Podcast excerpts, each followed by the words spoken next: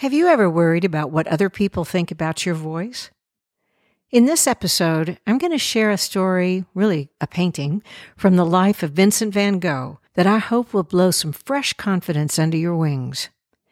And I'll share what I think we need to do to earn our vocal worth without depending on anyone else's opinion. Stay with me now.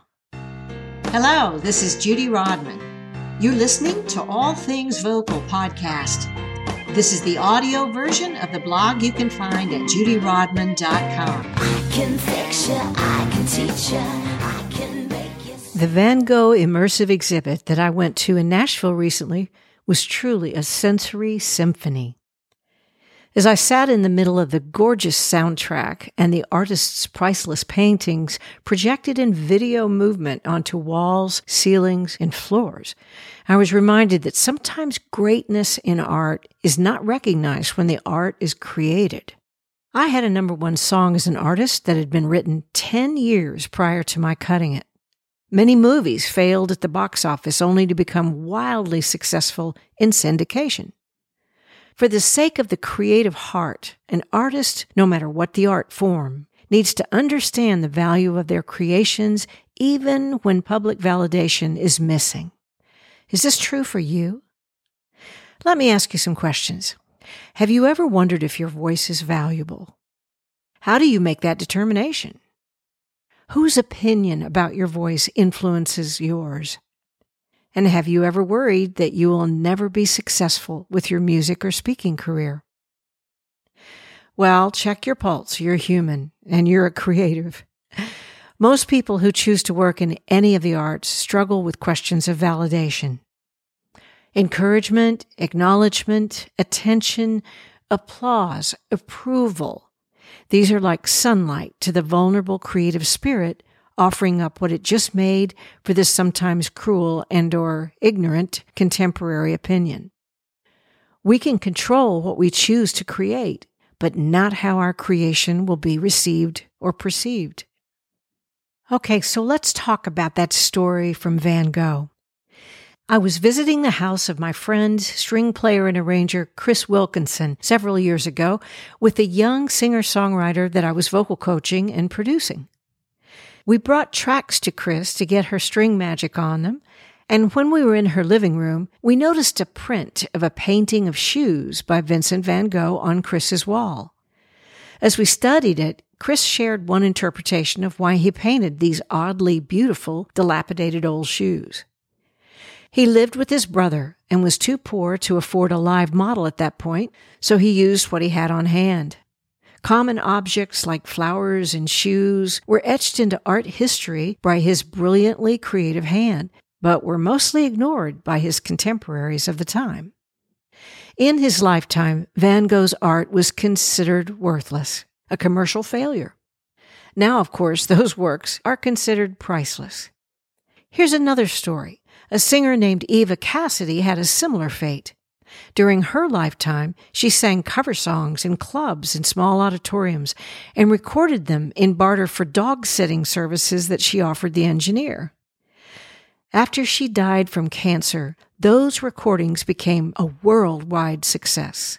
Her iconic renditions of Somewhere Over the Rainbow, Autumn Leaves, and other cover songs were internationally acclaimed, and her demos were chosen for soundtracks of several hit movies. Okay, back to my young artist. After hearing the sad story, she stared at Van Gogh's shoes painting, almost crying at the injustice that neither Van Gogh nor Cassidy ever knew the value of their work, because it touched her own insecurity. What if she too never experienced success with her voice and her music? Well, it occurred to me to see it a completely different way.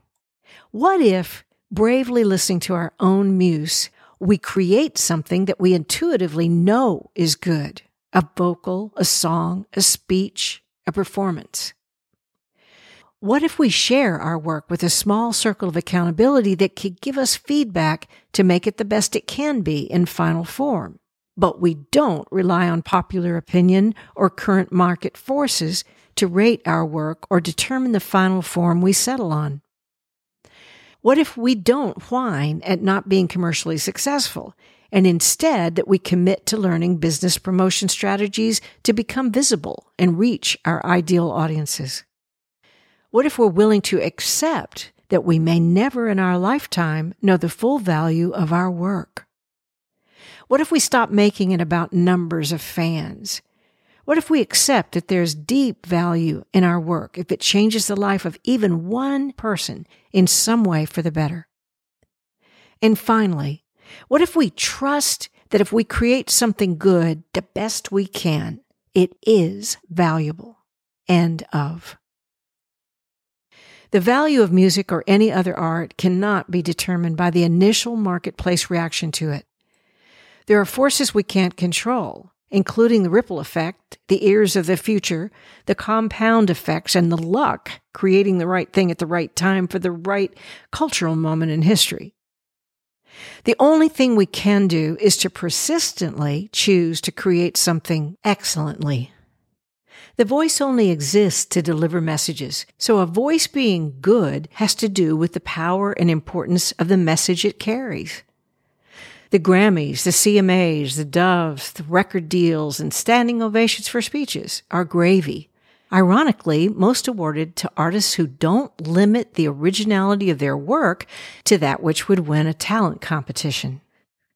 But as far as the intrinsic value of your work, my challenge is to bravely create your best. If you want to make it commercially successful, market and promote it with due diligence. But no matter what the financial rewards or critical acclaim that you get for your work, trust that your good work created excellently is a priceless part of the music of the spheres. Oh, and yes, my young artist now makes a good living as an award winning performer and teacher. And that wraps up this episode.